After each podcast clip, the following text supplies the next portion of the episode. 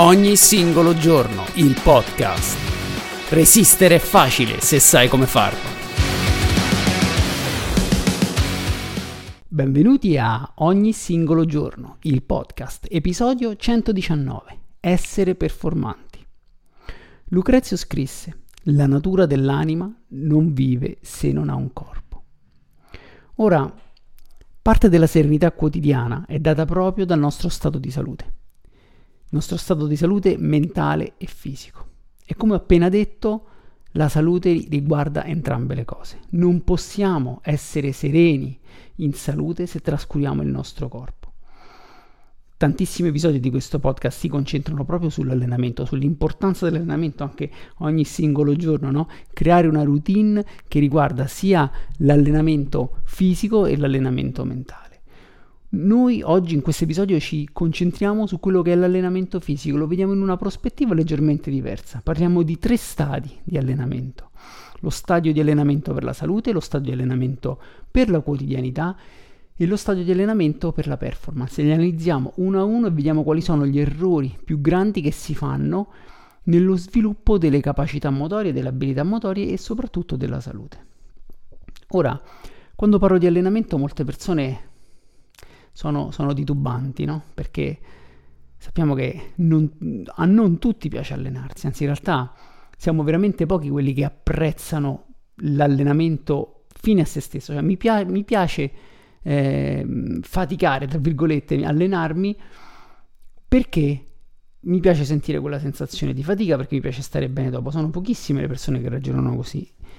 Tante, t- tutto il resto, tutto il resto diciamo, de- della popolazione di solito vede l'allenamento come un male necessario, qualcosa che va fatto perché ovviamente devo, ne so, eh, purtroppo fare la prova, superare la prova costume, che è uno dei, dei motivi più effimeri e tra virgolette inutili che si possono avere se si decide di intraprendere l'allenamento, però al di là di questo, magari anche per motivi più intrinseci e validi come appunto la salute, però ecco, viene sempre visto come un qualcosa che va fatto e non che fa piacere farlo. Ora, ne ho parlato tantissime volte in questo podcast, il modo migliore per essere costanti nell'allenamento, e la costanza nell'allenamento è tutto, perché per poter migliorare determinati parametri eh, come capacità motorie, come parametri riguardanti la salute, gli allenamenti devono essere costanti. Non ci si allena una volta sola, non è come eh, lo faccio una volta e poi non mi serve più. Allenarsi è un po' come spazzare il pavimento, è un po' come pulire casa. Non è che uno compra casa, la pulisce una volta e poi rimane sempre pulita, assolutamente no. Va pulita e ripulita ogni volta. E per creare questa costanza quello che dobbiamo fare è apprezzare il processo. L'ho detto tantissime volte e non è questo il nocciolo dell'episodio, però è un punto in cui eh, bisogna passarci, è un qualcosa che io ritengo estremamente importante da ripetere. Dovete farlo vostro se volete essere costanti nell'allenamento, trovate qualcosa che vi piace fare. Trovate qualcosa che vi piace praticare, qualcosa che vi dà piacere o comunque fatevelo piacere. Andare contro se stessi, forzarsi per eh, portare avanti un protocollo di allenamento, andare a correre, quello che sia, non, non, vi, no, non vi, manderà lontano, non andrete lontano perché prima o poi eh, vi stuferete, lo odierete. Non dovete odiarlo, dovete amarlo.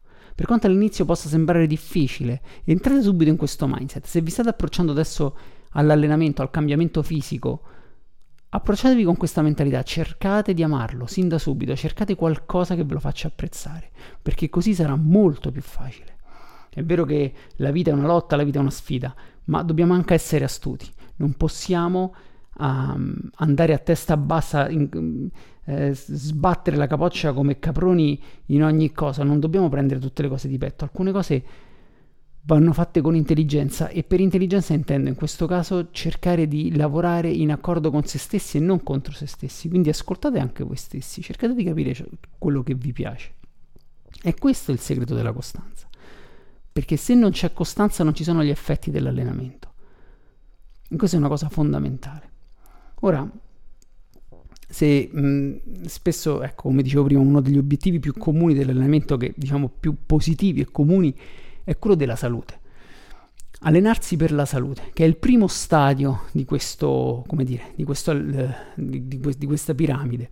è, lo, è, la, è la base ovviamente. Allenarsi per la salute che cosa vuol dire? Magari sono sovrappeso, magari ho dei valori ematici come colesterolo, trigliceridi o qualcos'altro insomma fuori posto che posso correggere con una buona alimentazione e un, una quantità di allenamento sufficiente, uh, magari ecco eh, sono sedentario, ho una postura sbagliata, devo migliorare i parametri ecco, del mio corpo per essere più sano, per, per, anche per sembrare più sano ovviamente, quindi migliorare la postura, eccetera.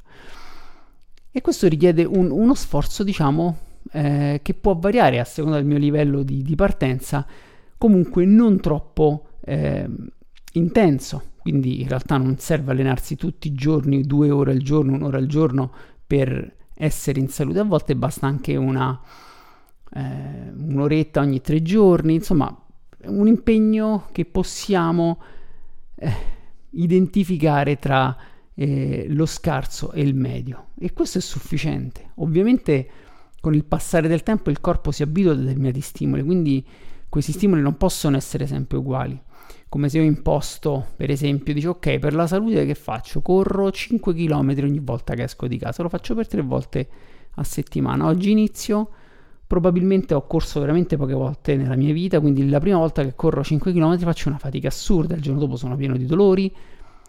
Piano piano mi adatto a questo stimolo e non aumentando mai la distanza né l'intensità della corsa, quindi in realtà impiego sempre quei oscillo dai, so, dai, dai 50 fino ad arrivare a mezz'ora di, di, corsa, però in realtà poi non vado a aumentare di più. E che cosa succede? Succede che quel, quel protocollo molto statico che mi sono autosomministrato di quei 5 km in realtà poi non ha più nessun effetto allenante perché ovviamente il mio corpo si è adattato allo stimolo e quindi non viene più percepito come un qualcosa su cui adattarsi. Vi ricordo che gli effetti sulla salute, sulla performance, su, su qualsiasi cosa si hanno quando il corpo si adatta ad uno stimolo si adatta ad uno stimolo e si lascia riposare per innescare quello che è l'adattamento. Questa è una cosa che vediamo poi. Appunto, mh, per quello che riguarda la salute, spesso l'allenamento sì è anche fare movimento fisico, ma spesso è anche mettere mano ad altri parametri che sono, eh, che, come dire, ruotano intorno, orbitano intorno a quello che è l'allenamento, che sono per esempio la salute, eh, scusate, la, l'alimentazione e il sonno che sono due componenti fondamentali anche per l'allenamento, soprattutto per la salute. Però. Una nutrizione sbagliata, abuso di alcol, eh, macronutrienti sballati, eccesso calorico oppure eh, poche calorie, al contrario. Eh, faccio, dormo poco, ok? Quindi sonno scarso, sonno interrotto, sono tutte, sono tutti parametri che devono essere alterati per permettere al nostro organismo di recuperare dall'allenamento e guadagnarci in salute.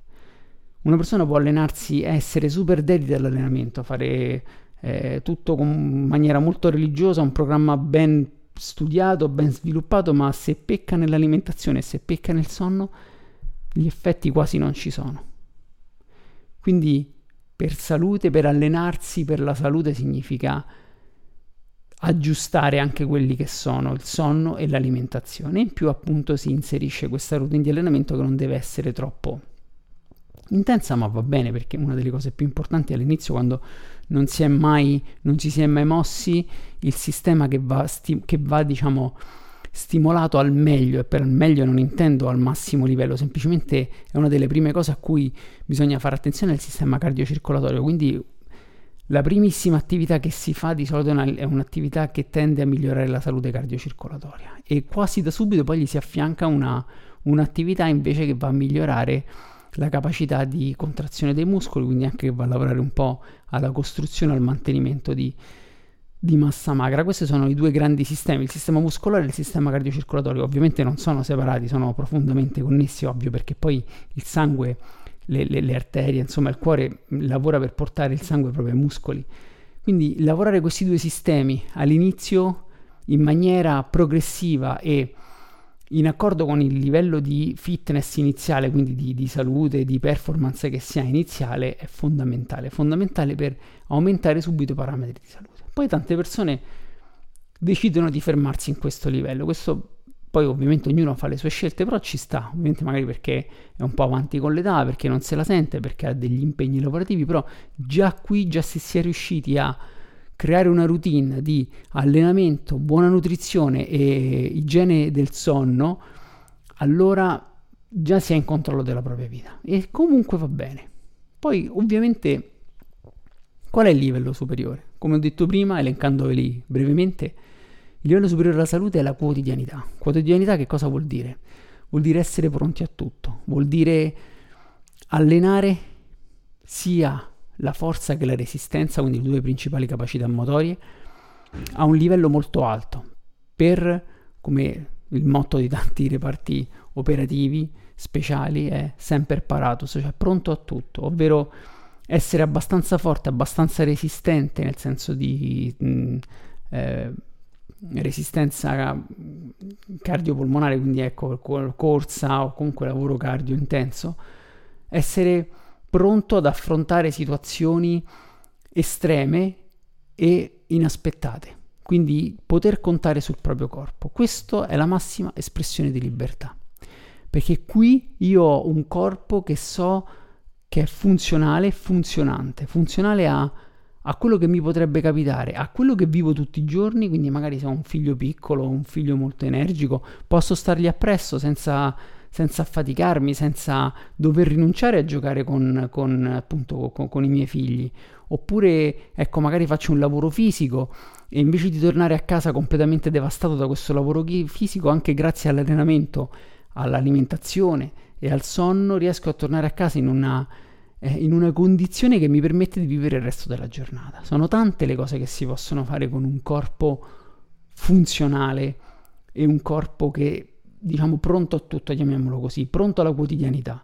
E la quotidianità a volte include anche la, la, lo straordinario, il fuori dall'ordinario.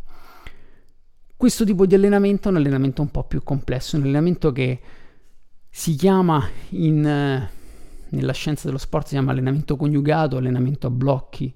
Sono tipi di allenamenti, eh, più tipi di, eh, di allenamento che colpiscono, cioè, scusate, allenamenti che colpiscono capacità motorie anche opposte tra di loro, come appunto forza e resistenza cardiocircolatoria. Si possono allenare a blocchi, cioè una settimana faccio forza, una settimana faccio resistenza, poi faccio potenza, insomma, ci sono tanti modi, oppure il coniugato, ovvero all'interno della stessa settimana si possono fare delle sedute di allenamento di forza, sedute di allenamento di, di resistenza cardiocircolatoria è un allenamento più complesso, un allenamento che richiede più tempo, che richiede più sedute a settimana, ma che vi permette di avere, di ottenere più libertà. Vi ricordo, più il vostro corpo è performante sotto questo punto di vista, più libertà avete, avete libertà di godervi una salute maggiore, di avere delle articolazioni più sane. Vi ricordo che il vostro organismo è tanto vecchio quanto lo sono le vostre articolazioni. Purtroppo l'articolazione è un qualcosa che tende quasi a non rigenerarsi. Una volta che è danneggiata o, o, o, invecchiata di molto, difficilmente può tornare indietro e guarire o comunque eh, tornare ad essere funzionante come e funzionare come, come mm, scusate, funzionare come eh, quando si era eh, giovani, tra virgolette. Quindi occhio alle articolazioni e una massa magra, ben sviluppata, permette di mantenere le articolazioni in salute. Questa è una cosa importantissima che andiamo a vedere nel prossimo step.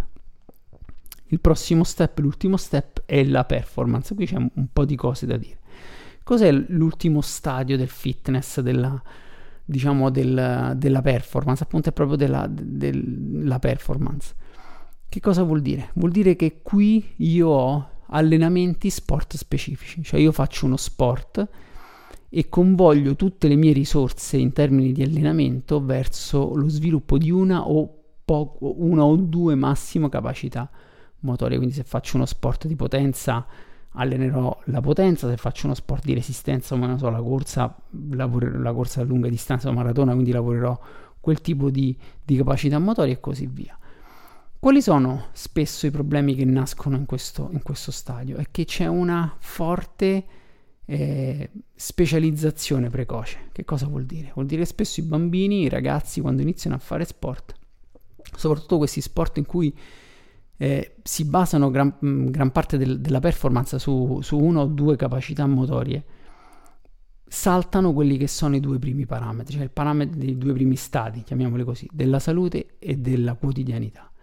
E si cerca appunto, come ho detto, una specializzazione precoce. Che cosa porta una specializzazione precoce? Porta a una pre, un, una, un'insorgenza di infortuni. Ci si, te, si tende a, a farsi male più spesso rispetto a un organismo che è stato portato a quel livello passando per i primi due stadi. Perché? Perché la quantità di stimolo che è specifica e molto intensa non, non, riesce, non, non viene gestita bene dai tessuti che non hanno avuto il tempo di adattarsi. Tanti atleti si infortunano proprio perché magari sono stati troppo specifici nei loro allenamenti. Chi, chi lavora tantissimo, per esempio, con la corsa, eh, che cosa fa? Spesso trascura o non fa proprio nessun tipo di allenamento con i sovraccarichi. Questa è la vecchia scuola in cui si corre, si corre, si corre, si corre, si corre, ma non si fa nessun allenamento con i sovraccarichi perché è noioso, perché mi imballa le gambe, perché mi rallenta, eccetera, eccetera. Si, si, sono sempre sentite queste cose. Il problema dov'è?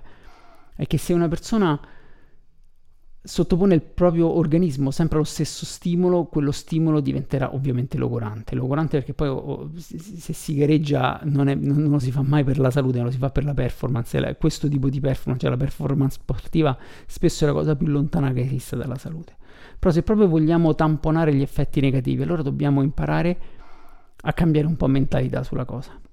Quindi chi pratica molta corsa deve comunque in qualche modo, in, in qualche posto all'interno della programmazione, soprattutto eh, lontano da, da, dalla stagione delle gare, lavorare su quello che è la costruzione di massa magra, soprattutto per gli arti inferiori. Perché? Perché il muscolo aiuta a proteggere le articolazioni, aiuta a sopportare meglio la fatica, aiuta ad essere più longevi, a, ad avere meno infortuni e quindi a godersi anche di più lo sport.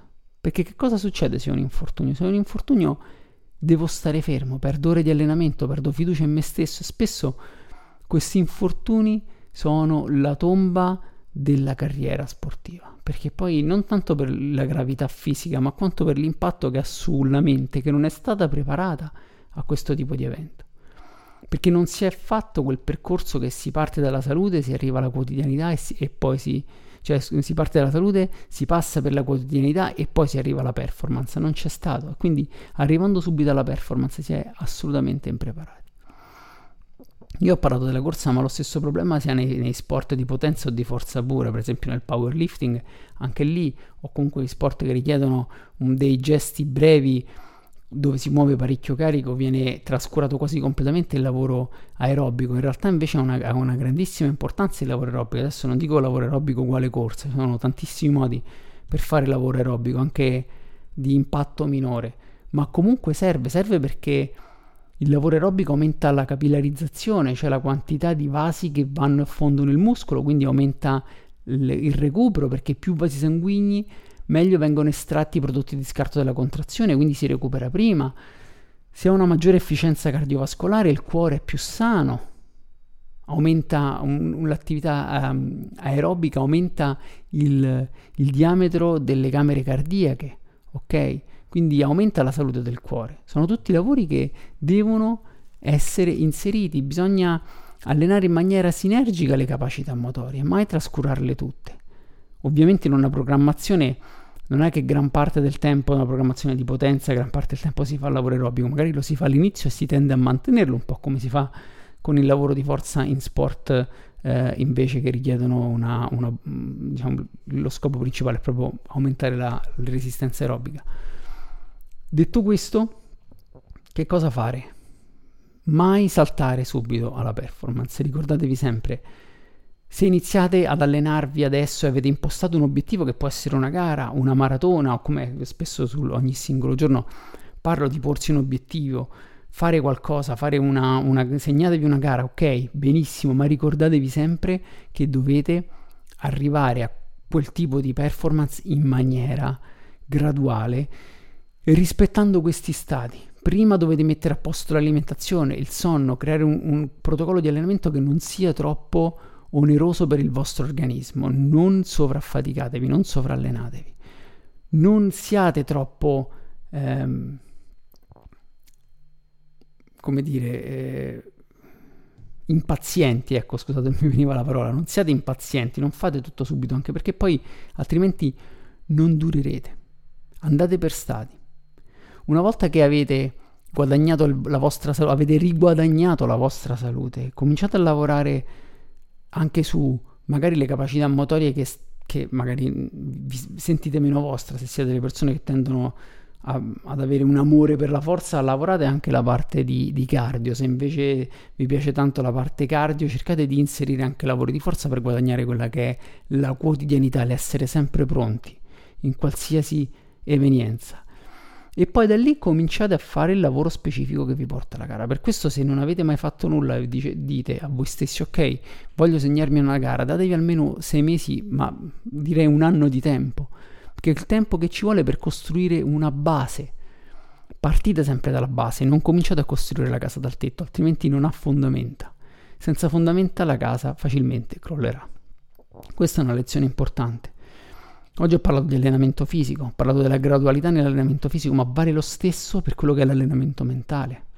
Adesso faccio un piccolo eh, excursus nel, nel, nel, nell'allenamento mentale, se io voglio cambiare delle caratteristiche, se voglio aumentare il mio fitness mentale, cioè la, mia, la, la capacità di concentrarsi, la capacità di distrarsi il meno possibile, l'essere più attento, io devo mettere mano comunque a delle, delle cose dentro di me in maniera graduale e vi assicuro che sonno e alimentazione influiscono anche nella vostra mente. Voi non potete pretendere di essere persone super concentrate, super performanti a livello mentale se avete un'alimentazione sballata e non dormite abbastanza. Sono tantissimi gli studi sugli effetti di un'alimentazione sbagliata e di un'igiene del sonno scarsa sulla poca performance della, delle persone a livello mentale.